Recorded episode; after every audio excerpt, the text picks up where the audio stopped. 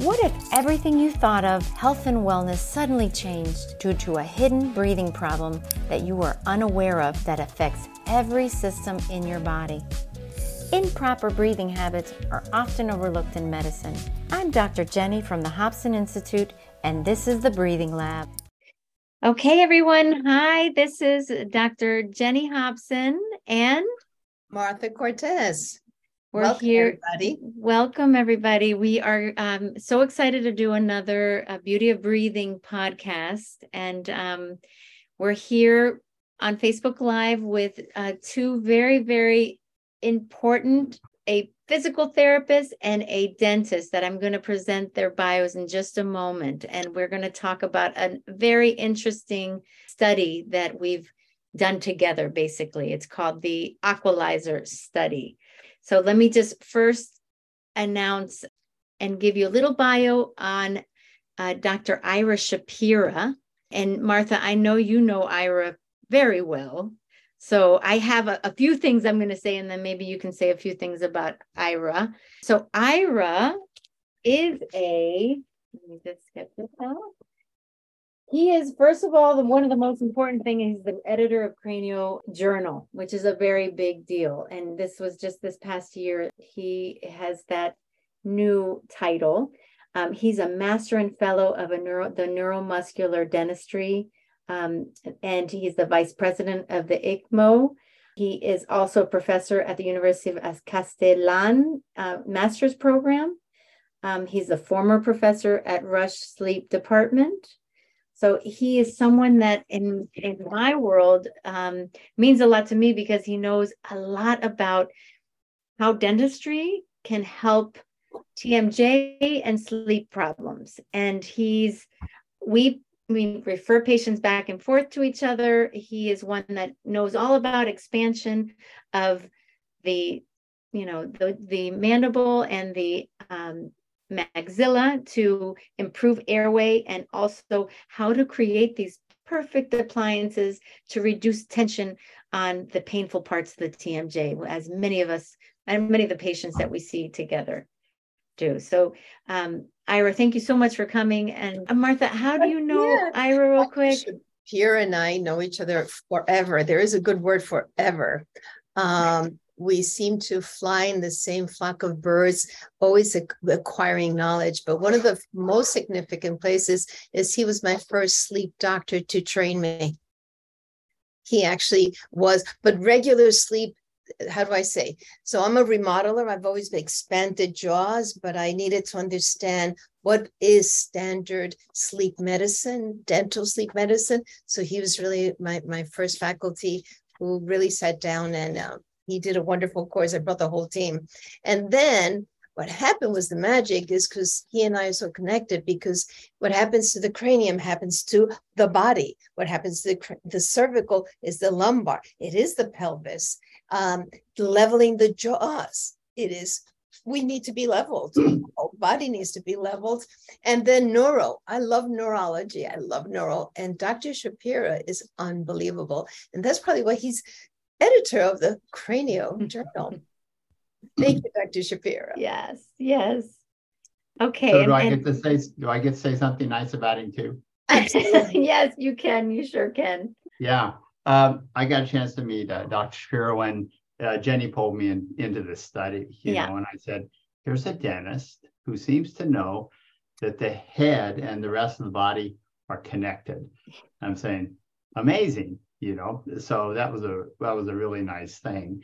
Um, and as jenny will tell you you know i've had that opportunity to speak at a couple of national dental conferences on a, on how the body affects occlusion on the way up. And so with a with this study on the aqualizers like taking a look at all the descending things what's coming from the facial and head and neck that are affecting the body below. And i'm going what a really nice connection. So Thank you very much, Dr. Shapira. I appreciate, uh, as I said, nice meeting a dentist who who sees those connections. It's, it's, great. Yeah. So and that brings me to introduce Bill Esser. Bill and I um, have known each other for a while because we're in the world of TMJ and we are both physical therapists that um, get how the the bite is connected to the rest of the body. And you know, there's not that many of us. He is one of um, just about 100 diplomats of something called the Certified Cervical and Temporomandibular Therapist. So he's a CCTT. He has seen over 5,000 TMJ patients in his career. He has been an instructor on TMD treatment for the past 12 years. He's from Southern Oregon. He happens to be retired um, and just recently retired, but and he's he is writing his whole, um, it's basically his coursework. If anybody's interested in learning from Bill, he's the tail end of writing a book and and writing more of a manual for people that want to learn about how the TMJ is best treated and how to evaluate it. So, Bill, I'm so happy to um, know you, and hmm. it's great to have you together in this very uh, this airway world that I'm in right now. I know I know TMD is a part of that airway world. Um, but I'm so glad that you're you're here and you're spending this time with us. So thank okay. you for coming. Okay. Um, I wanted to just I'm gonna I'm gonna share screen for a moment because there's there's something I want to show you. Share screen. Okay, so Ira Ira Shapira is the reason why um, this aqualizer study um, started, and we're doing more research on it. And it's called this this editorial and cranial was done uh, this past year in March of 2022. It's called the Utilizing an Aqualizer Appliance to Address Back Pain Through a Dental Physical Therapy Approach. Okay, so that that and you can easily find that on um, if you even just Google aqualizer study and um, Dr. Je- Jennifer Hobson comes up pretty easily. But Ira, so I wanted to have you kind of talk to us about um, why did you want this study to even exist? Like, what what made you think this was something important? Uh, that's an excellent question. So first, I want to just thank everybody for everything you said.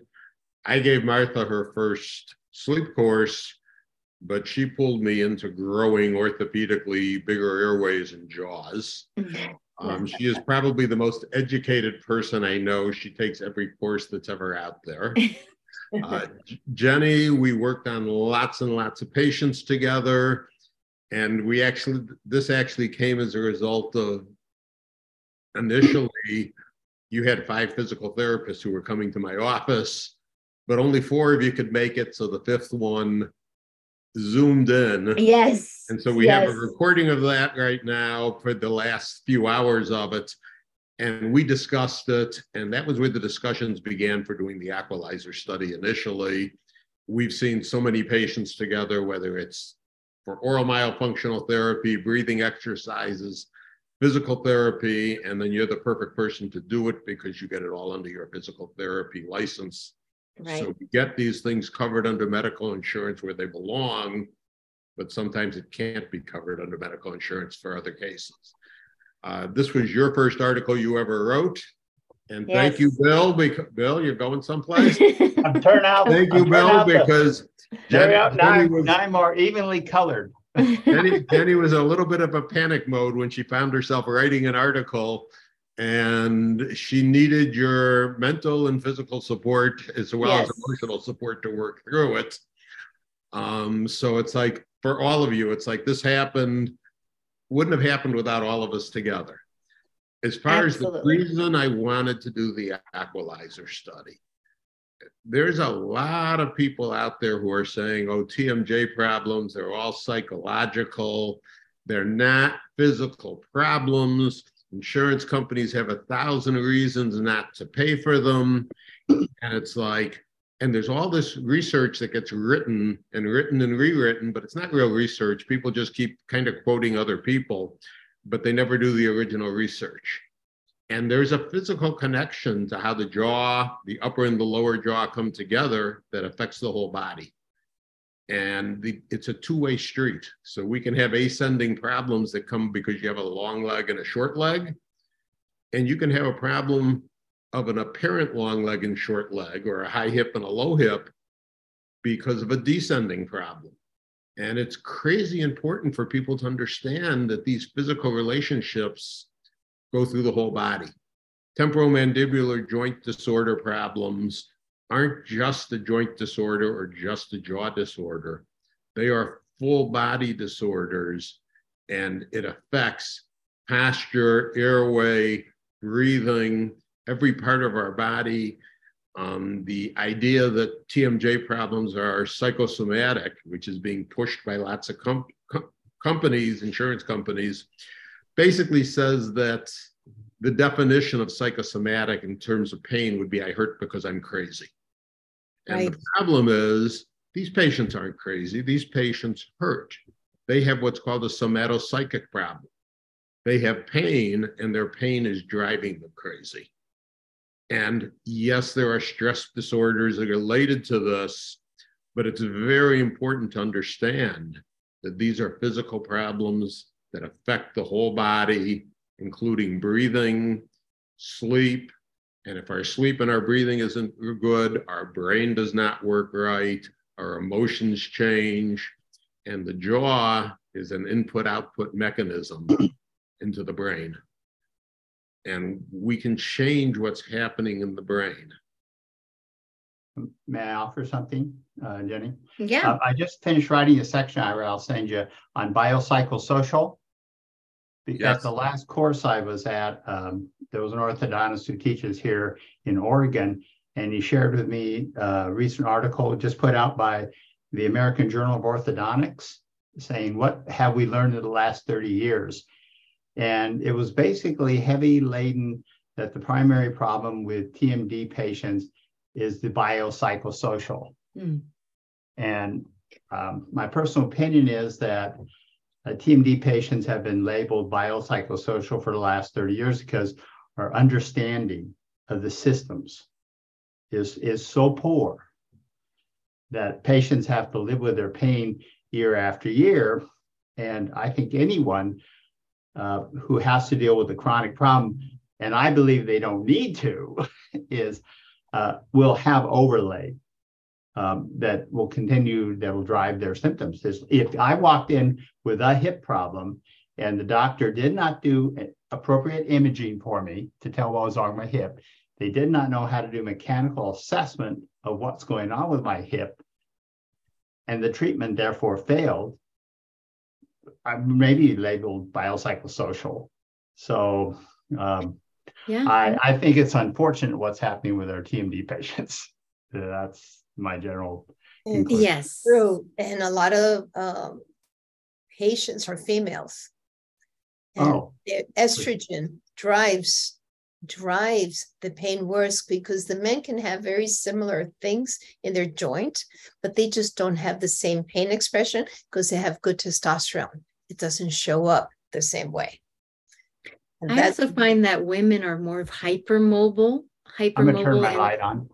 Hypermobile in the sense of ligaments and laxity in the joints, and they mm-hmm. lose all joints that neutral position, and then they start loading parts of the joints and the muscles are you know working harder um, but i we could have a whole discussion on tmj yeah. and it's it's right. but the reason why i think I I'm I was shocked. Okay, so I want to give you a little background about what this Aqualizer study is, and then we can kind of talk a little bit about what really um, may be happening because of it. Um, the Aqualizer, if if you don't know what it is, it's it's a little device that, and I think I have them right here. It's a little device that basically you put in between your mouth, and um, you know what? I'll find it when someone else talks. But They're you put cushions. little cushions. Two, two, little cushions you put in the back molars. Back little molars. Water cushions. Little water cushions. So you basically are, if you have a higher tooth on one side and it's not hitting, you know, perfectly, it just kind of balances out the occlusion um, because you are now, those two little cushions are filling in the gaps. So you can imagine all the airway issues that we see in our day-to-day patient um, practice and a lot of people clenching to compensate for a compromised airway. This is this is a device that i give to people to say okay try to relax your jaw keep your teeth apart. Your teeth will start feeling that the, the little cushions get a little tighter um, and and more pressure in them when you start clenching on them. So this is really what we what we decided to use as a tool. Um, and what have you been seeing over all the years, Ira, with using this? You've been you've been the one using this the longest. What what have you seen? Okay, so the first thing, even long before I was understanding everything about the Aqualizer, I used to review the papers of Marty Lerman, the guy who invented it. So he'd send them to me before he published them. and he always wanted to change the whole world. And I always told him, take one little piece at a time because it's really hard to change the world in one fell sweep. But what's important about the aqualizer is it works on a basic law of physics. Pascal's third law is hydraulics. And the funny thing about laws of physics, they don't change whether you're working on an automobile or if you use that same law of physics in a human. And so what it says is if you put fluid in a closed container, the pressure will be equalized everywhere. So those two little pads of fluid are connected, the one on the right side to the one on the left side. So it perfectly balances the forces based on a law of physics, Pascal's third law. When the jaw is perfectly balanced, that does not correct the hip heights that you're working with. But when the patient is perfectly balanced and then they go through movement and function, the movement and function, the body no longer has to avoid pathological inputs into the central nervous system, into the mesencephalic nucleus where we feel proprioception. So the effect of the pathological input to the brain is bypassed. And that allows us to look at what would happen if the pathology didn't exist. And we have to define pathology because sometimes people think of pathology as a broken bone or a cancer. But I'm going to define pathology because this is what the aqualizer let it, lets us do as an input to the brain that causes the body to have to adjust in an unhealthy way. So if you hit first on one tooth, if you just kept eating that way all the time, that tooth would crack or get incredibly sore and painful. So what happens is all the muscles of the head, the neck, the jaw have to adjust to prevent that input of pain from causing problems. That's what muscles do, they adapt. And the problem is muscles can adapt just so far, and then they start to have pain themselves. And if a muscle, and if one muscle starts to get pain, then another muscle takes over. And it's how myofascial pain spreads through the body. And it's the reason the TMJ patients don't just have jaw problems, but head and neck problems and low back problems is because the body's constantly trying to adjust to alleviate the pathological input. So you've been using this device to kind of help patients, and you also, as a dentist, have been looking at hip heights a little bit, right? Just a little bit, uh, not even just a tiny. Okay, so I will say I've been looking at hip heights Long time.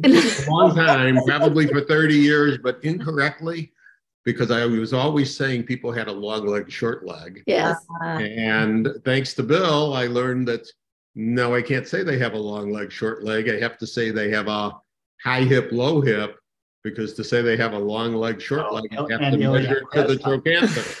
yeah. I was a dentist. height is the would be the correct term. Yeah. Right. So so I didn't even know what a trochanter was until because when I was in dental school, we did our anatomy, but one day we came into Loyola Dental School and all the legs were gone because they'd sent them to the School of Podiatry because they didn't think it was necessary for the dentists to, that to diagnose and or examine the lower part of the body. Right. It's okay. Our, our, our cadavers didn't have any heads. so so okay so ira and i met and um, you've been seeing this trend with these patients after introducing this aqualizer where if they had a discrepancy in the, the height of their iliac crest um, you would put this aqualizer in their mouth and either have them walk and we we this is part of the study we walked them for three minutes but you also had them climb stairs up and down just using the aqualizer. And um, what did you find? So what i found and again i'm looking at patients who already are coming in with problems. So they're coming in for answers for jaw problems. So i found that almost all the people who had uneven hip heights when we put an aqualizer in the majority of them would correct. This was crazy important because I used to do a lot of work with podiatrists. And if I had a long leg, short leg, a lot of times we'd send the patient to the podiatrist who'd give them a lift in their shoe.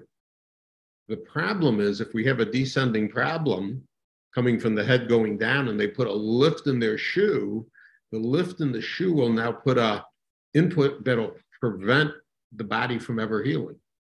So what I really did with the aqualizer was I used it to differentiate a descending problem, which is what I think most of these problems are, from an ascending problem coming from the foot going up. Um, and it's it's so important to know this because otherwise you don't know what you're treating. And many years ago, a pain doctor told me, well, why fix somebody's head and neck pain with a TMJ appliance because all they're going to they're just going to have low, low back pain or gut pain afterwards. And I didn't understand the connection quite yet. I understood this guy was crazy because he thought everything was biopsychosocial. He thought his patients were nuts, so don't fix anything on it. But what was really happening is we were just moving the problem around. I treat patients with pain. If I can make the discrimination between an ascending and a descending problem before I make them the appliance, I'm not fighting the pathology in the whole body. I get to deal with a much cleaner issue. And then I send all those other body issues to you, Jen, to Jenny, because you'll take care of the PT for me. And it's like, but I the head and neck is what I need strict, I need right. But to have a good head and neck, I have to have the hips right. Because otherwise we have abnormal curves throughout the thoracolumbar spine. Right. So because of this this exact conversation, we had this a few years ago with my team. We came and met Dr. Shapira at his Highland Park office and sat with him probably for I think it was four hours. Right. And um, we decided to do a little pilot study just to get it on the map. And what we did was about 30 patients in my practice, my PT practice. I evaluate people the same way every every time I evaluate, I do full body. So I checked, I always check iliac crest heights. And for anybody that had a discrepancy, one hip being higher than the other, what I did was followed his lead and said, okay, I want you to try this aqualizer. Let's put it between your teeth. Let's go to the treadmill. We took pictures before and after. We went to the treadmill, walked for three minutes. And the majority of the patients, after they finished the walk, the pelvis was evened out without yeah. any manipulation, no manipulation. So there was a connection of disengaging the occlusion that many people has have malocclusion you're the dentist but when when people are clenched and holding on deep into their maximal intercuspation it causes a strain pattern through the body that affects the spine and the pelvis. You disengage it with this aqualizer, have them move freely in their body, and all of that changed in the majority of patients. So I I was impressed by this because I this was new to me and I'm like, oh, it'd be nice to not have to do so much to the, to the whole body if we could get, you know, something to help us like this. And I think what I really wanted, I wanted dentists to understand this connection. Um, and Bill, Bill, because of Bill's experience in all the years of teaching TMD, and Bill, I'm going to ask you a few questions about just biomechanically what happens when you have say you have a bite that's hitting harder on one side. You know, I do a very simple test where I put two fingers between the teeth at the molar premolar and I hit, oh, that side's hitting really hard. I can only pull out on one side. What happens? Say the right joint or the right side of the TMJ is hitting first and harder. So, um, I'll back What happens to the body? Yeah, go ahead. Um, at the National Bioaesthetic Conferences, where I was talking to dentists about what the posture was doing. If I put a two or three millimeter lift under the right foot, I will change the body posture from the bottom all the way up. And I would end up with people with a head tilt on one side. And if you take a look at the studies, and they're all listed in, in the Aqualizer study, if you go back and read through, for people who haven't read the study, uh, they'll see that the information is there on those studies saying, wow, there's the ascending effect.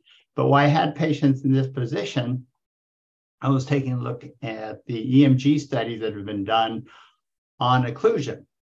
And if I hit on the right side first, before I hit on the left side, it fires up my right facial muscles, fires up my right sternocleidomastoid, fires up my splenius capitis and cervicis on the right side, and puts me in the same head position that I would be in if I put a lift underneath my foot. So I came to the conclusion at uh, at the conferences when I was talking to the dentist about this, is saying it could be, it could be that it is the malocclusion that's happening in youth that are driving this head position.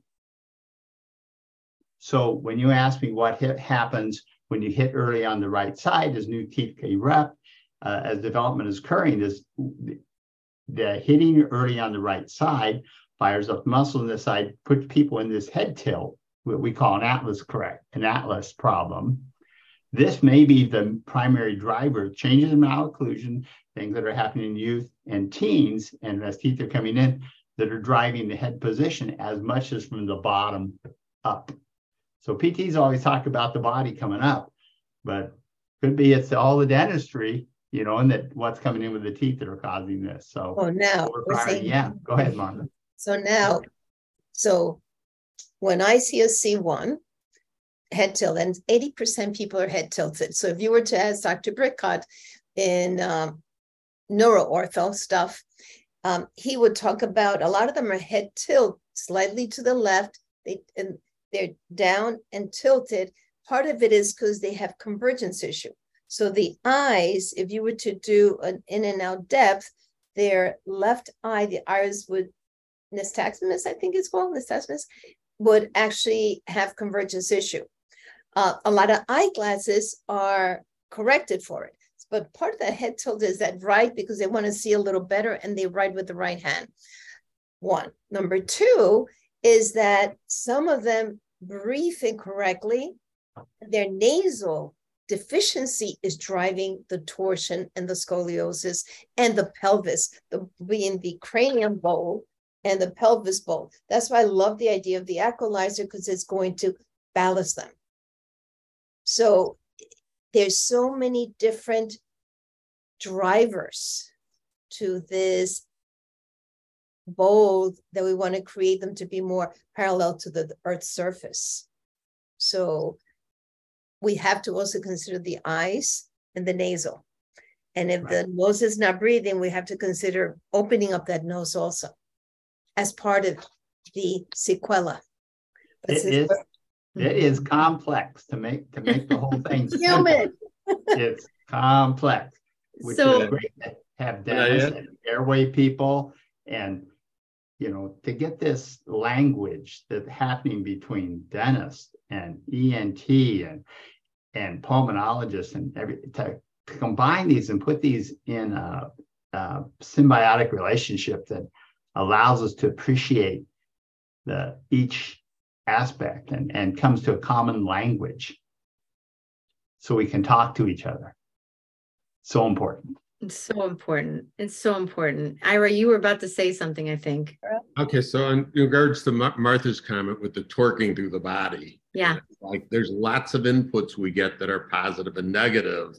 So we talked about the feet, but she's talking about the eyes. I work with a Dr. Jeff Getzel in Evanston, who's a behavioral optometrist. Oh, changes people's head positions and he changes their posture by changing how they pull the world into their brain. Mm-hmm. I lectured to their conference because I always thought it was input to the brain, but it's actually people reach out with their brain to grab the vision. And when I became editor, I was having trouble working on all the time with the computer. And I got a new set of glasses made for, for the function. And all of a sudden, I went outside one day and looked at the clouds, and I saw the clouds in 3D for the first time the other thing with the torque though is when Jenny when Jenny and I set up this this experiment with the aqualizer, first off, we wanted Jenny to do it because she's a physical therapist. Right. The dentist does it, nobody cares about it because they're saying, oh, he's just trying to prove his stuff is right. So Jenny actually took her same exam she always does. Mm-hmm. She didn't alter her exam, Not at all. maybe the order she did it in. And if somebody had uneven hip heights at the iliac crest as she measures them, she would automatically do just a single intervention at that point of time so that we had a pure study with only one variable. Uh, funny thing about the aqualizer, it works three dimensionally, not more so.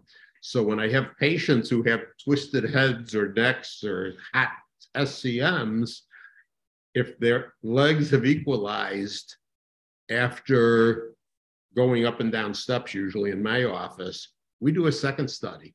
I will put my hands to the front of the hip bone. And if one is forward and one is back, mm-hmm. that means they have a twist in their spine. And I don't know where it is because it's constantly changing. Everything we measure is in a moment in time. But if I if have standing with their feet together, I put my feet on either side of their feet and then I move their hip up and back like this. A lot of times those twists will go away, and with it, so does the turned head or the tipped head or the high shoulder and the low shoulder. And then I tell people to go home and dance, do the twist with their significant others at home, the aqualizer in, because it lets us see. But that's a second dimension. And we didn't want to start with that in the study we wanted just one variable. And the one variable was if they had uneven hips to put the appliance in yeah. and to see what happens. Yeah. And I will tell you, I don't know if anybody can see this, but this this is the aqualizer. I think that it was brilliant what what can everybody see this? It's this little Thank thing. You. It's yep. just a little we tiny little cushion. Yep. There we go. So eh, that goes right between the teeth like that, and it fits right under the lips. And you know, Bill, Bill is he's married to a lovely woman who is an amazing editor, by the way. Thank you. Um, what's your wife's name again? I'm forgetting. Maureen. Maureen. Maureen. Thank you, Maureen. Um, we want to do more, right? Because Ira has has I think Bill, you've always seen this change in occlusion from a, from the floor up. I I'm always checking eh, are the is the bite even? I'm always correcting atlases, right? And Mariano Rocabado, my mentor, is always seen if there is a rotation of atlas. So if if think of my head and the atlas being like the airplane wings, if you have a, a right rotation of atlas, that left hand, you don't see my hand up, is coming forward and up. And that actually changes and alters the position of the mandible. Um, because of the the the location of the atlas the transverse process is right right under the ear and in, behind the mandible. So if there's a twist there, it's going to shift that mandible just a little bit. So Ira Ira was so I love how he got me to do this because I, you know, we're all busy and I told him, I said, Ira, I would like to help you, but I'm very busy. But it was one variable. Is it uneven? Yes. Okay. I'm going to do my assessment the same way I do the full body. Let's do this little aqualizer thing. And boom, the majority of the patients balanced out. Now, Bill and I, because we're we're TMD specialized and we understand the upper cervical spine a lot, we wanted to do a bunch more in our next study and in future studies. But baby steps when it comes to variables because it complicates things. it complicates and, and you don't want your study to get, you know, pushed out so that it's not valid or, you know, so Bill, can you shed some light around i know we started with something new and we're we're going to start a project with the palm which is a device that kind of is already vetted in the research that it's valid and reliable that measures iliac crest heights. Because we wanted to be more specific on that. Um, bill can you explain a little bit about what we want to do and what future like in an ideal world where we had a, a, full team of researchers and a lot of money what would be an ideal um, study to connect this connection of the occlusion descending ascending problems? Okay. Well um, i think w- one of the things we wondered about when was um, we saw the changes occurring at the iliac crest, but it was done manually and not done from a standpoint where you had a study that had been done scientifically. Is there a tool? Is there a tool that's been used and verified by X-ray, standing X-ray, to actually qual- quantify and qualify what's happening at these iliac crest heights. So that's the palm device. So there's actually a device that's been done through studies and verified back with x-rays to show that this device can measure that iliac crest height. So we need to confirm and remove any subject bias, Jenny, on are we really seeing this or are, are we really seeing this? We want to see this, but we have to remove that. Plus, we have to determine uh, whether or not that um, iliac crest height is elevated by trochanter height. So we have to do some really functional, structural, scientific proven way to figure out is that iliac crest height elevated by trochanter height? So getting that measured and not using an x-ray, but using a technique that's been done on x-ray. So, and I'm, I would say we have to have patients come in with an um, without an aqualizer in, walk on the treadmill for three minutes and see whether their hips equalize. So we have to start removing a lot of these, uh, some of the variables that were present. Yeah, because we didn't have a control group. That's we right. We have that. And so we're going to be doing a lot of control group. Yeah. That, yeah, those are my recommendations and, and what I had sent Jenny and my thoughts for the study is let's remove all the variables, all the questions that when I've read research studies, I go, why didn't they take that out? But at the same time, I wanted to add 10,000 things, which Jenny, you said. I got nervous. Too much, too much. So keep it simple. Follow Ira, your, your recommendation to add a couple of things in.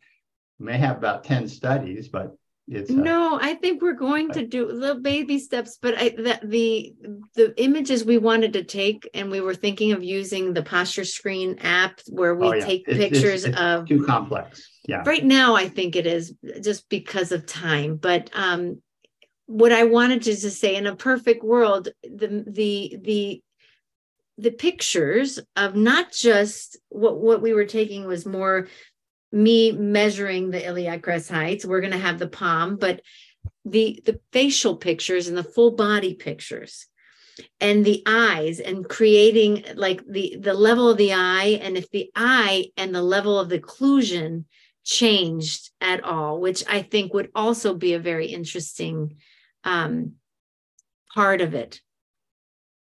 I would think that in younger teens, what, what happened with me as I worked with teens uh, is that we were able to level out eye and lip position uh, by altering, yes.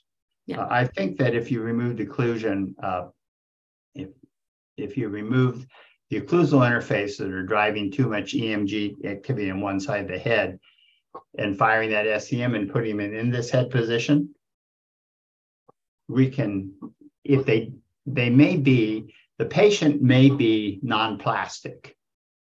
So you might take a 13 year old, stick an Aqualizer in their mouth that has this head tilt. And if they're plastic, they'll straighten up. But unfortunately, so many of us, especially anybody in the 20s or 30s or whatever, know, older, we've been in this position for so long, you don't come out of it those patients need atlas correction. Those patients need soft tissue work. Those patients need to be restored to normal length to their tissue. So, and I bet they'd square right up. Yeah. So, so you got different pop, you got different populations by age. Yeah. yeah. So Mal, I think it's Malkowski who did all these studies 30 years ago on head position in three dimensions, and he had and all this research is there, uh, talking about looking at people, whether they're plastic or non-plastic, and he did some really nice work. So the research is all there, all the way from scoliosis studies showing they have a large degree of mal- malocclusions. Yeah.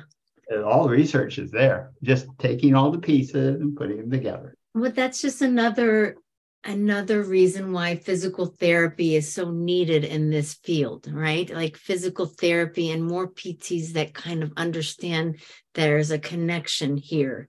Um, and more dentists having relationships with PTs so that they can work together as a team because we're not as plas you know we're our our tissues are not as pliable as we get older and we need help. We need dry needling, we need manual therapy, we need someone that understands how to restore proper rib cage position and rib, you know, asymmetries and and that type of thing. So um I just loved this. I loved how simple it was, Ira. I think this was just a genius way to show people. And I I I really am um, I'm wanting to continue um, this journey with whoever wants to join me because I need help. um, I'd, I'd, I'd, have one more. I yeah. Um, the primary thing, Ira, which I think you really pointed out in this, and, and you're very much war, is the fact that if there are things occurring up here, descending into low back, altering altering the pelvis and what's happening in the lumbar spine, which is a major, major, major cost in the US. How many patients, Jenny, do you, do you have them come in and you have to keep fixing an upslip or a downslip or a pelvic rotation? I think I think so much of this is being driven by the occlusion. Yeah. And when we when you stick an Aqualizer in a person's mouth and 70%. it was about 75% of them level out. That a light bulb's got to go off. And if say, you're a PT that sees a lot of back and like you that's just right, and you fix them and you fix them and you fix them and their pelvis won't stay stable and you send them in for prolotherapy and everything else to try and stabilize his pelvis, and they don't know it's coming from the it's coming from the teeth Dr. Shapira. light bulb needs to go off. I said, there's a connection here that is so expensive to the United States and all the back patients, perpetuation of all these problems going on. And they say, hey, I got to look above the neck. So yeah. I sent a copy of your article, Jenny and Bill's article, to the head at the to the NIH, the head of orthopedics, because billions of the two most expensive biggest expenses for the Medicare is back pain and headache pain.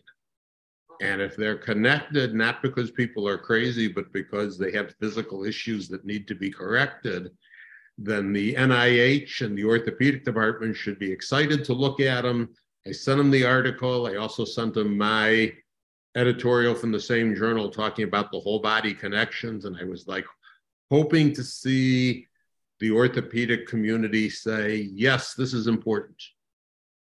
I haven't yeah. seen that response. I sent it to Jeff Okeson at University of Kentucky yep. Because for years he said, show me some proof and I'll go and investigate these things. And it was Jenny's article I sent him saying, this is what's going on. We can change the whole body by changing the mouth. And it's a temporary change, so there's no permanent changes. And saying, yes, maybe we really need to investigate correction of structure with the jaws. And Jeff Okeson always told me, if you see it, boy, we'll go and investigate it. But he wasn't really interested in investigating it because they're really kind of stuck on the biopsychosocial. Yeah. Much easier to administer psychological test questionnaires and do we need five questions or 10 questions or 20 questions and then they just keep asking different questions and they don't even talk to the patients they don't necessarily have to do treatment hmm. They sometimes never see the patient face to face they just have them fill out paper questionnaires and then they make decisions on how the best way is to treat them. And it's unfortunate because the modalities of physical therapy, the modalities of dentistry, the modalities of massage, the modalities of proper breathing all make effects. And so many people suffer because nobody pays attention. Um, of course, everybody can be guilty of that because when I first learned about the DNA appliance and epigenetic orthopedics that Dr. Singh did, and I heard him talk. And I'd been a dentist for a long time, so I knew what he said was impossible. And then I heard him talk a second time, but I already knew it was impossible, so I didn't pay good attention. And then one day I get a call from Martha Cortes and says, Okay, you really got to come here and see this stuff because this is amazing and it really works. And there's only about two or three people in the world who could have made that call to me and get me to go to New York for a long weekend and do three weekends worth of work all at one time with Dr. Singh and Dr. Park. And it was like, but it was, it was, sometimes you have to get over your disbelief. Yeah.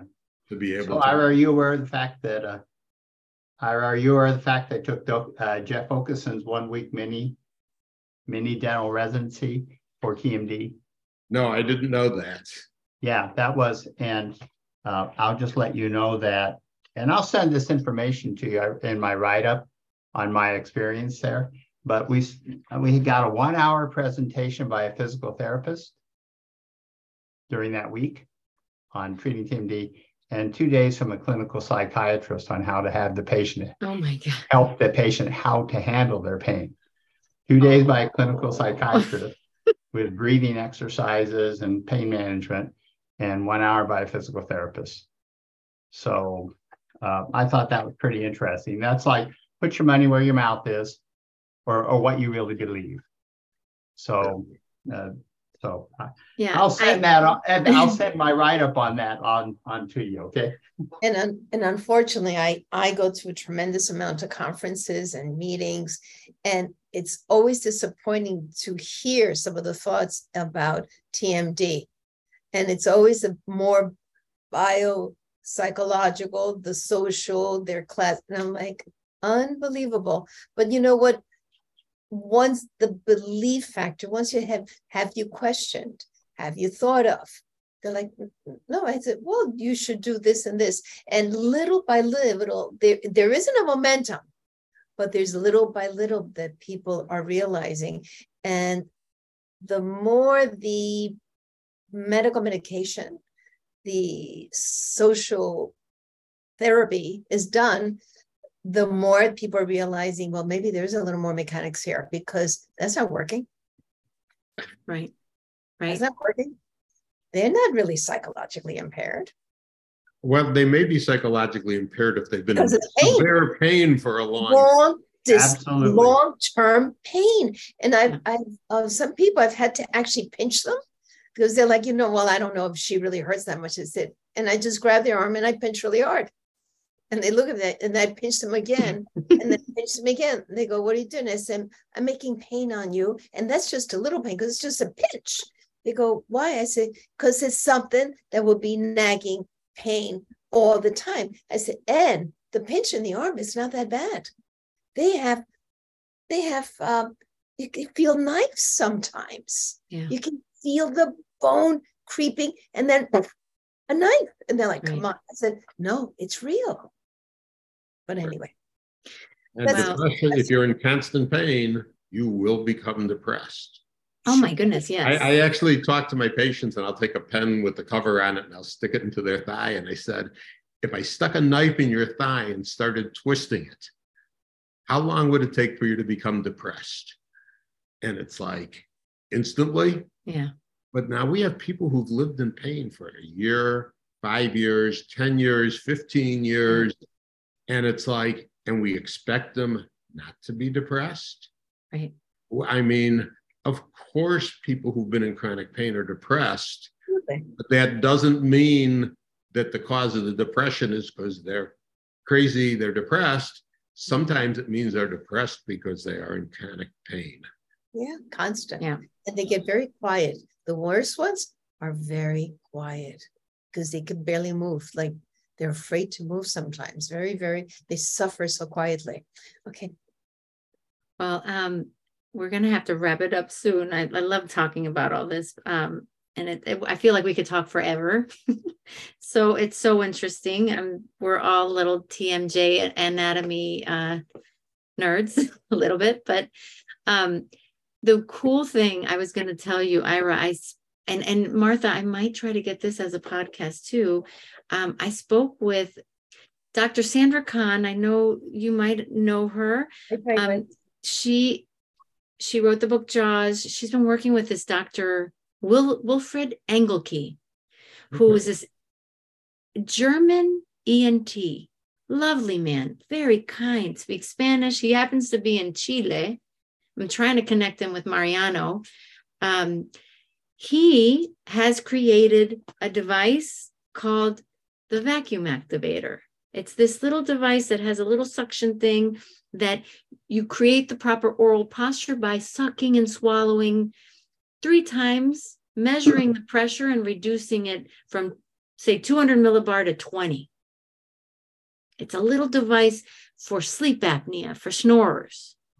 And in Germany, whoever has this problem, the German government gives them this as a part of their, you know, how they take care of their people, which is very interesting.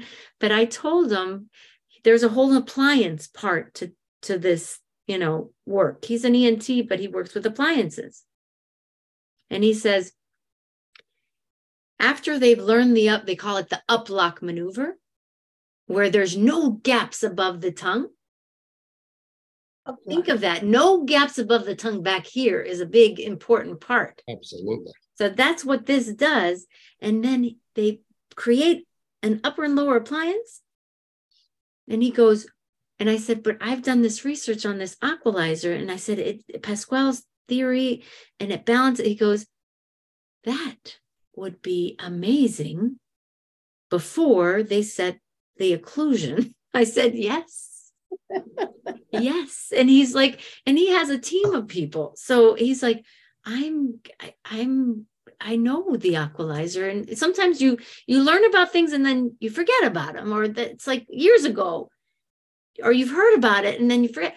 So I'm, I would love, I, I, I'm Ira. I'll invite you to that. Like if you want I to be, want to come. The Germans yeah. are sometimes amazing. Yeah. There was actually a study done with the aqualizer in Germany oh. where they put an aqualizer in a jockey's mouth. And then the horse would run and move with, with the jockey and better balance on top of the horse, and it would improve the gait and balance of the horse, of the horse. running because the rider was balanced. Oh my God.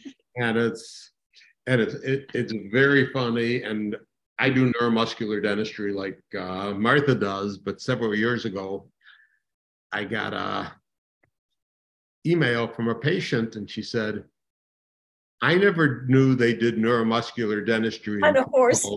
and she was an equine neuromuscular dentist, and they were balancing bites for horses that do things like barrel barrel racing and stuff where they have to make and they'd have better balance and better speed because of how they'd adjust their teeth versus the standard way of just filing everything filing them down right. And it's like because people thought oh it doesn't matter. And it's wow. and neuromuscular dentistry sometimes runs into battles but we actually had the equine neuromuscular group come to our meeting oh and uh, to the ICMO meeting that was I'm trying to remember what city it was in, but it was like they were they were amazing. They're seeing the same thing in horses that we were seeing in humans. Wow, that is so cool. I'm, I have told many people about with horses that this is something they should look at. Yeah. A lot of times horses will go lame, and it's like, but we don't always understand. Right. And it's like, but the fact that the horse changes based on the better balance of the person on top of them is kind of mind boggling. And that's they are I, known to be one. The jockey and the horse is known to be one. Wow. I, I just love this, and I I hope that this this this um, podcast really gets people thinking and gets more more people interested in learning the connection of the occlusion and the rest of the body, and know that we're going to be doing more if Bill continues to want to be involved, I hope. Um, and Ira, I just appreciate all that you're, all that you do. Um, you're so um, passionate about it, and you're just thank goodness you're here in Chicago with me because not many people understand this, by the way. so, and Martha, I know you do. I know you do, and I, I, we have a connection another way, but I wish you were right next to me too. so, um and Bill, thank you so much for all of your work. And listen, everybody, we're going to be, we're going to continue the conversation. We do this every two weeks. Um, and we are going to be interviewing, um, hopefully, hopefully, if you would, and Martha, you had someone else. Did you have someone else you wanted to do next yes. time? Yes, yes. Okay. What was a it's therapist who actually has an app to help the rest of us. Okay, so we're going to be interviewing a myofunctional therapist that has an app. She's a speech pathologist. She's a SLP. Yes, uh, and what's her name? I I know her as Laura. okay, don't worry. Stay tuned. Next next uh, next time we meet in two weeks, we're going to be doing another interview with a lovely a myofunctional therapist and their app. So thank you everybody for your listening. Um, Ira, uh, Bill, and my lovely partner Martha and Renata, the Airway Circle founder and lovely um, president and CEO. I'm so happy to have this. Dr. Hobson. Yeah. Hi, this is Anne. I know oh. Renata, I don't think she's available right now, but um, we do have some questions. If there's no time, can we put them in the Facebook group and maybe you can take a look at them? Sure. If you have time. Okay. I was about to ask them. I am here, Anne. Oh, okay. Go ahead, Renata. Uh, but my child is screaming in the background because I turned the water off in the bath. I don't mind you going. Uh, if if you want, I just have to go. I become a mom. Okay. Like right now, I have to go. But I I can We'll do, do them next time, or you guys time. can answer them another time. I will be happy. I will be happy to stay for some questions. Yeah. So wow. if that's okay, um, I'm yeah. gonna, I'm gonna, I'm gonna head out. But um, I'm here I, for a little bit. Bill is there. He's a wealth of knowledge. Um, Renata, do you need me to keep the computer on? No, not at all. You can okay. hang up so you okay. won't hang up. All right. All right. Thank question. you. Thank oh, I have Thank to go you. through. So Goodbye, Jen. Uh, right. First question Is the Aqualizer only available through a participating dental office? It is actually available for retail purchase through a company called Dental Depot. Uh, in fact, when I have people who come and buy it in my office, I always write it down for them because that's the only place you can buy it other than from a dentist. And if you're going to go through a bunch of them, it's cheaper to buy it from Dental Depot than from a dentist. Um, having said that, it's very good to have a dentist who knows what they're doing with it because it's not a cure. I think of it as a diagnostic device. Um, I use it for all sorts of things. If somebody comes in with a dislocated jaw and we reduce the dislocation, we use it as just a very temporary appliance to let the muscles relax so that the, because if they just close back to their original pathology, they're just going to lock up again. So it's like I use it when I have somebody who goes from the NUCCA or Atlas orthogonal chiropractor and gets adjusted. A lot of times they're 20 minutes away from my office, and by the time they get to my office, they've lost the adjustment the first time or the second time they swallowed. So now it's like I have the doctors I work with often have them so that they can put them in the patient's mouth. So if I'm working on an appliance and they're correcting the net, we can get both of them in sync. I love it. Next question. What can we do with pediatrics or four years old with a class three occlusion? I have it easy because Kevin Boyd is in Chicago. So every single adult patient I have with a TMJ disorder or a sleep disorder, I tell them it's an epigenetic issue. It's not genetic, it's epigenetic, but it can be passed on for two to three generations. And therefore, if you have this problem, the younger your kids are when you get them to somebody to fix it, the better it is. Uh, I got involved originally in working with these problems because I had a five year old son who had big tonsils and adenoids. He had them at three, and for two years, I took him regularly to the pediatrician telling him he wasn't sleeping good and nobody paid attention. When he was five, he was ready to start kindergarten and he was evaluated by the school and they said he has ADD, ADHD, and they wanted to put him on Ritalin for the rest of his life. And I just thought, are you people crazy?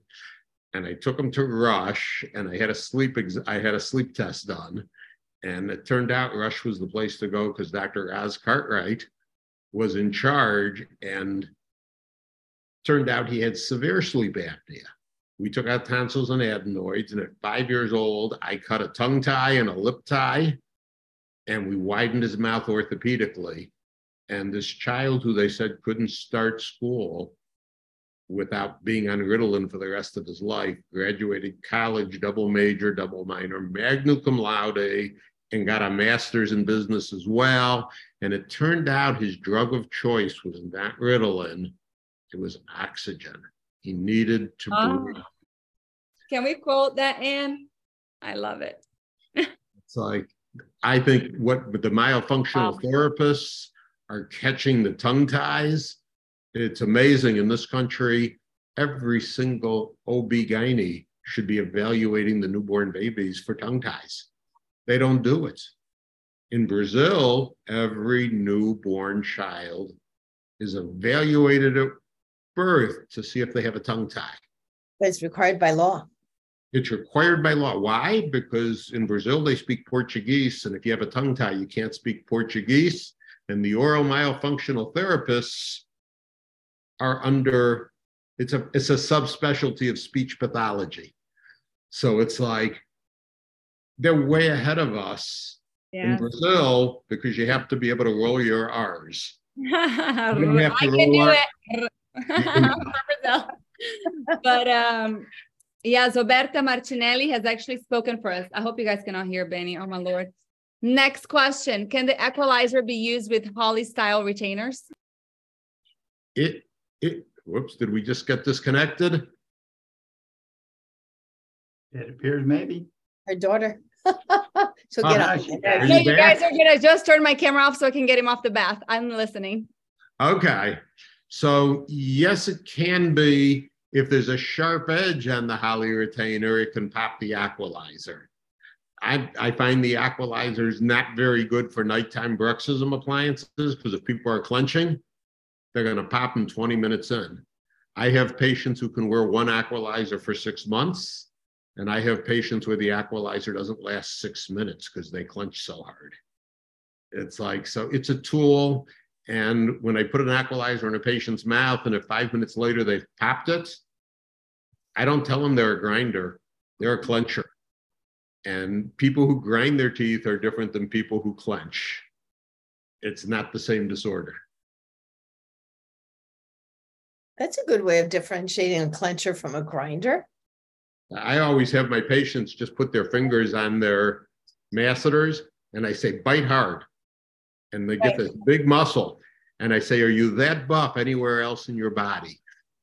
Almost nobody. at The clenchers just, I just think, I always think of John McCain, Senator John McCain, and you'd watch him clench and his whole masseter would jump out. All the clenchers have big masseters. Uh, Ira, huge. Do, do, you monitor? Do you monitor? Uh, PTs have, you know, we all have good hands, I guess. So one of the things I do with the occlusal contacts is I, I put my hands on both masseters when they when they close, and you can usually tell which side they're hitting on early because that side will pop out first. So yes. I've used that for I use that for years as my saying, okay, have we have do we have occlusal discrepancy here because the masseter will bang bang. So we will actually measure in neuromuscular dentistry. Martha does this as well with an EMG. Oh, no. You can, well, forgetting the masseter, you can measure within a microsecond of first contact. Right. Because the muscles will fire first and different patterns based on where the first contact is. And they actually experimentally added high spots, a hundredth of a hundred of a millimeter how tall. And then they could they did a study just to give patterns. It doesn't tell you all the answers, but it tells you where to look. And Martha's smiling because she she's looked at all these patterns. I don't know. Do you use EMGs when you adjust still? So I used to do an EMG. I, have slowed down the EMGs when I adjust. I just use the, the I use the Myotronic, the um, the Ultra TENS. And uh, I don't just, use EMG as much anymore for those things. Um, the uh, Ultra TENS is very good because you have the neuro causing the bite, and any avoidance of the brain is no longer an issue. Right. So I, I still adjust all my neuromuscular patients, equilibrating wax and turning up the low frequency tens till the teeth hit, and you can see first contact. Um, when I have a, if I have a full mouth reconstruction, then I use the EMG to evaluate it, but I don't do very many full mouth reconstructions for TMJ disorders anymore. Right now, I'm more likely to grow them bigger airways because almost all TMJ airway. patients have small airways, and we're worried about that. Plus, an awful lot of them, as we said, 80% of them are women, and that's a lot of it's related to being pregnant. When a woman becomes pregnant, she gradually becomes pregnant over nine months, has all sorts of postural changes. And at the end of her pregnancy, she's no longer able to use diaphragm breathing at all. Not the same way. And no, then no. There's, there's no space until the baby drops, it's gone and they lose it. And if somebody, if, if somebody doesn't teach them how to properly breathe again, and nobody's ever done this research, but I think a major cause of postpartum depression is that women haven't gone back to their original breathing patterns. You are right. Don't know how to do diaphragm breathing. No, and a lot of them stay sleep apneic. And a lot of them stay sleep apneic. And our even, women in yes. pregnancy are sleep apneic now. It's just a matter of whether they are mild. They're not mild. They're moderate to severe and some of them are severe. They can't even breathe, and they're about to birth. Oh, it's okay. You're about to bring the baby in. You don't have to worry about the severe apnea anymore. You don't even need a CPAP because you're due in two weeks. Meantime, they finally gave them a sleep study. They're severe apneic, and they stay like that till the next baby. Right. Plus, if they're doing that, they have their cortisol levels are out of this world. World. I don't know if anybody's ever looked at what happens when the cortisol levels of the mother are sky high um, during the last month of pregnancy, especially. It's it's definitely important. It's but, not simple because they stay sort of sleep apneic, then they get pregnant again. Now the second child is going to be more hurt, more tongue tied, more spectrumish because that sleep apnea went, never went away and they be, became, again, diaphragmatic issues, intermittent hypoxia, constantly. And then now the new baby, the new infant, no, the neonatal now also has horrible inter, intermittent hypoxia. So now we have spectrum forming. And uh, mom has pain. And, and, mom has pain. Yeah. And dealing with a newborn baby when she has pain. And I don't know if you've heard this. I read this article, I can't remember where now, but the very first time a woman becomes pregnant, even if she doesn't carry the baby to term, right. her brain changes in the first few months of pregnancy. And she starts to have awake brain waves in her delta sleep. Right, that's right. That's so, and what happens if if we want to put a purpose to us, the purpose is so when the baby cries, yeah. mom can hear them because dad is kind of worthless at hearing babies cry in the middle of the night.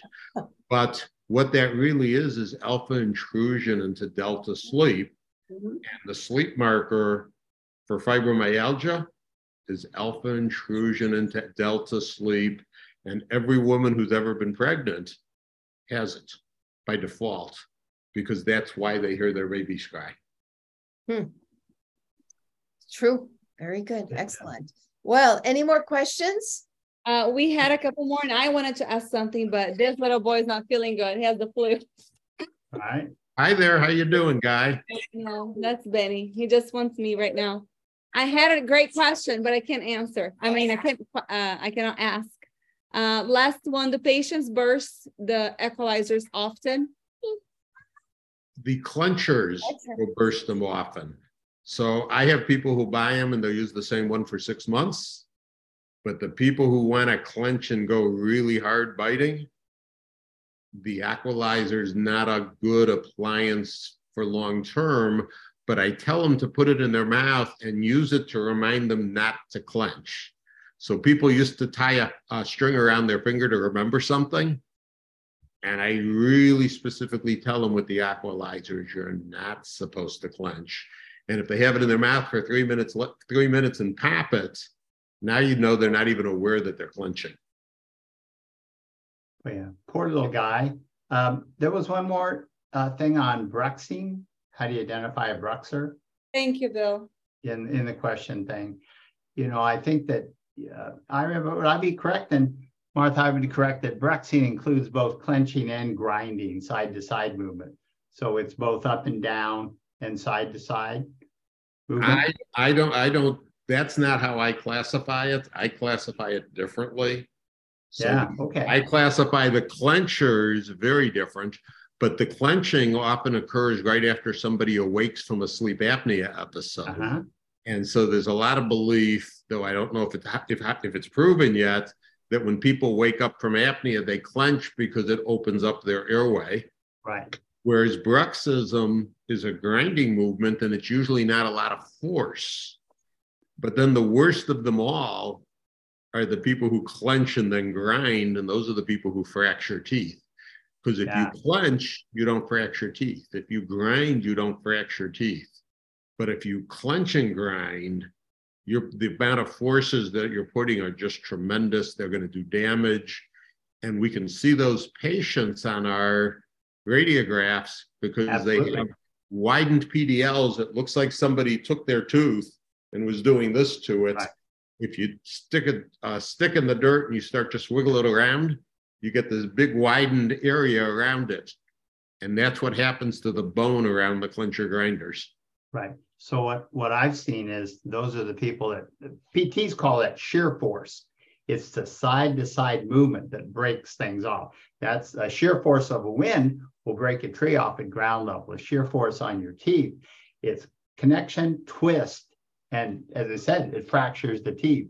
And would you say tori and tori, which is an extra deposition along to hold that tooth in the ground, would you say tori would also be a a good sign that you've got somebody who is that clencher grinder? I trying to anchor those teeth in the in the. I, I think so. I I think people have a genetic predisposition to tori. Some people. Tori. It only shows itself if they're clencher grinders. Right. Because that grabs that tooth and the mandible goes, I'm not going to let that tooth be pulled out of the out of the mandible, right? So they put down extra bone deposition. I think they're trying to prevent the jaw from breaking. Well, yeah. the, the, the to- right. It's, no, no, he has a point. The tori is really a formation where there's too much too much pressure into the actual jaw and you actually right. find it there. You also find it when the teeth are off and they're clenching more on one tooth first contact, and the other one you'll find the exostosis on one on the top and on the bottom a horrible hmm. tori. But I take tori, especially big ones, which usually have a tongue tie of grade three, and I actually remove the tori. And if they are a 60 apnea, I will drop them to 30. So uh, yeah. toris are really interesting if you use a piezo, preferably, to cut them right out, cut down the AHI, and then after that, you do the tongue and you just cut down the actual AHI to a 12. And then you just finish it off with uh, continue the expansion. So you just went da, da, da, da. So I like tori, but the mm-hmm. smaller tori, um, actually you got, you got to make that's your apneic. You got to get get started on expanding them and making sure they do everything, um, including that tongue tie, because a lot of bio, don't forget functional therapy. You need and uh, a PT is so important. Yes, sir. If you want to go beyond the T, yes, move down to the other parts of the body. The Achilles tendonitis. Achilles oh. tendonitis. Yeah. So go down to Achilles tendonitis, and what you'll see is a large deposition of extra calcium in bone to hold the tendon. And so a lot of people come in with heel spurs, uh, says your dentist, you may not know this, but a lot of people that come in with heel spurs and short calf muscles, and they're trying to pull the, ca- the tendon right off the back of the, of the calcaneus. Those patients will put down extra bone deposition that have these big heel spurs, which I equate to tori, where they're trying to decrease the ability of the bodies to pull the tendon off of the calcaneus. And I and I, I equate that a little bit to the tori where you're locking, loading that tooth and twisting it, and the body's going. So the body does it not only in the, the facial area, but also in other parts of the body so as well. Talking, so you're talking about the little kid toe walkers, oh, always tongue tight. No, I'm talking about all the people come oh, in no. that have Achilles tendonitis but just and think calcium about deposits how, with short calf muscles but it's calf muscles. Where did it start? Was it a toe walking? Was it the tongue tie? They have the torn. No, I'm just curious. Yeah, yeah.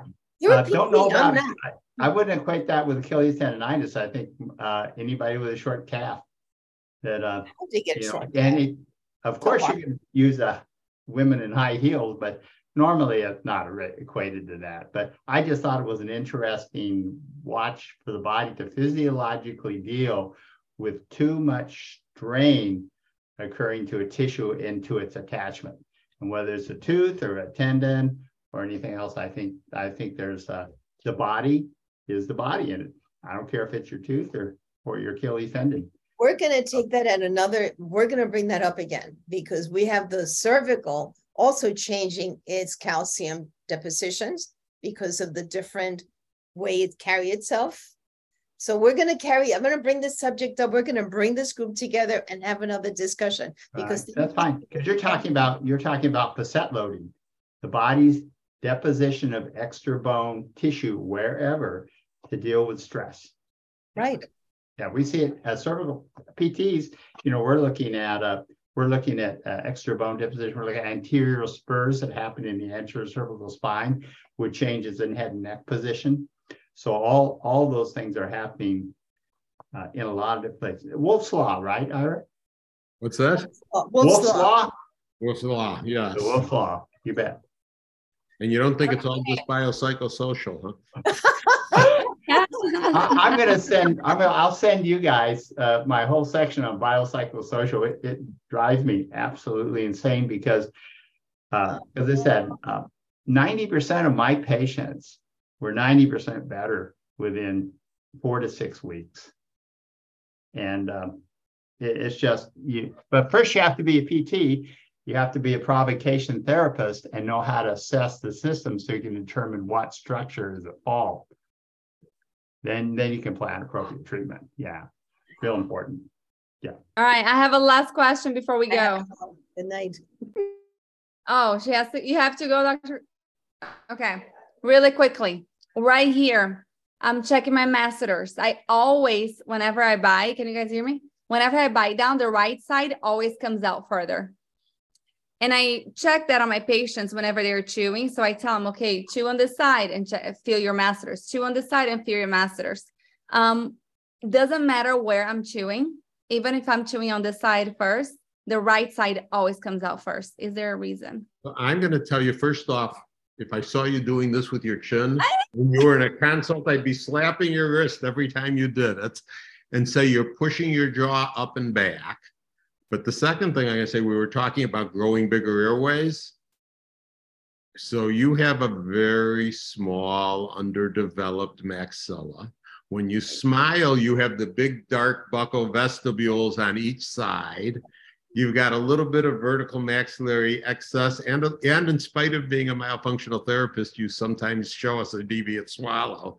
And I would say, I want to put you in a DNA appliance and grow your maxilla bigger so that you have a great big broad smile. Like I always think of Julia Roberts as having that great big giant smile. But if I look at your jaw, on mm-hmm. your right side, it's narrower than on your left. Look in the screen right now and smile big when you're there, and you will see that on your right side, you got a bigger dark and you have more exposure of teeth on your left. Yes. Of course, that has an effect. now, can we quantify the effect? That's harder to do, but that was your deviate swallow again, and you know how to swallow but it's like all of a sudden it happens. And I, I tell this to people all the time because I want to send them to a myofunctional therapist and they don't want to go. And they say, Well, I swallow right. And then we catch them doing it again and again and again. And it's like, but th- that very, very narrow maxilla mm-hmm. means the roof of the mouth and the floor of the nose is the same bone. Yes. If one is narrow, both are narrow it almost looks like you have a little bit of rotation to your maxilla. I do. I have a cant.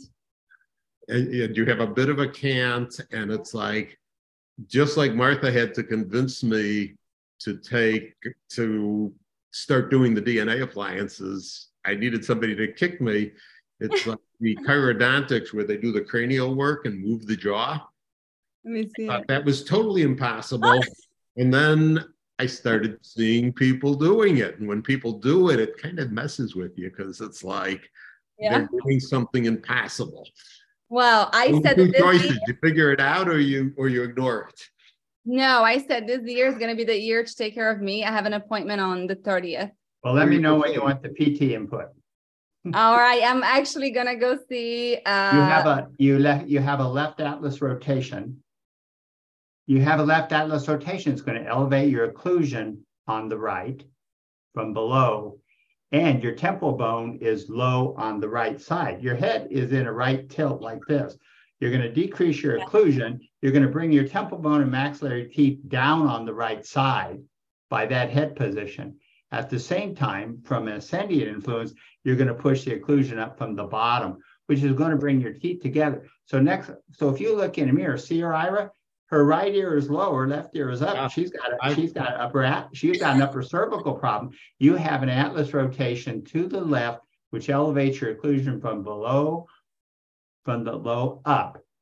It pushes your mandibular teeth up, and your fossa of your temple bone and your maxillary teeth are brought down. So you're going to come together on the right side every time, every time you touch. It's going to drive your right neck, and Irish is going to have an elevated ilium on the right side. Aren't you glad you asked that question, Renata? Oh, a hundred percent. Are you kidding me? This is why I decided to start Airway Circle because I want to know. There you go. this is amazing. I mean, if I'm not, you know, living as an example for everybody to learn, my Lord, no, okay, so then we'll talk about the next thing because the reason you always want to hold your head up like this is because you got a forward head posture because of your small airway yeah. and keeping your fingers under your chin kind of helps you correct your posture. And you're not actually putting all the weight of your chin on it, you're just holding them there and uh-huh. you've developed a habit yeah. that helps correct your posture. 100%. But if you were a teenage girl, you'd have acne all over your chin.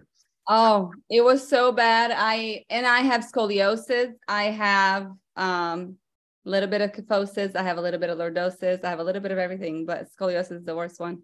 And that, if you if you have scoliosis and you have a deviated swallow and you have a small airway, get an aqualizer, go to your local physical therapist and have them evaluate you starting with your iliac crest height. You don't have to go to trochanter from my point, but if you want to talk to Bill and he'll tell you more. I still don't know how to measure the trochanter length height, but and check and see if walking around in the aqualizer corrects your hip height. Okay. Because if it does correct your hip height, since your leg lengths don't change, the trochanter stays the same. What changes is the curvatures in the back. Mm-hmm. Curvatures in the back are what are called scoliosis. Mm-hmm. And they're mm-hmm. not two dimensional, they're three dimensional. It can be right to left, front to back, and rotational. Think about the spine like being a corkscrew. And that's what we're trying to unravel when we treat every single patient. And I'm so glad there are people like like you here who are working to correct these things early because I wasn't corrected early, you weren't corrected early, Bill wasn't corrected early, but it's so important that we correct the kids. And there's a whole group of pediatric dentists who are correcting airway early. The American Dental Association now recommends it. The American Pediatric Medicine thing says there's nothing, there's no such thing as normal snoring in kids. Uh, and the American Orthodontic Group doesn't think early intervention is necessary. And they also don't think there's anything wrong with taking out bicuspids. And I talked to every all the orthodontists in my area saying, I really want to have my kids expanded at three, four, five, six, mm-hmm. because Dr. Gozal did the work. And if you don't expand them before age seven, they're not going to return to normal. And none of the orthodontists want to see anybody at the very earliest at eight, and most of them want, don't, don't want to see them until 10 and 12 years old. And it's like, but people like you and the people in Airway Circle, we're going to be the ones who fix the next generation because we don't want to see another generation of this happening. And we know this has only been going on for 400 years. Right. Oh, my Lord. Porricini's book did the work, and it's like, it's, this is not genetic, it's epigenetic, it's environmentally related, and it can be changed. Wow. So thank you for your work. Thank you guys for being here. Thank you for listening to the Breathing Lab with Dr. Jenny.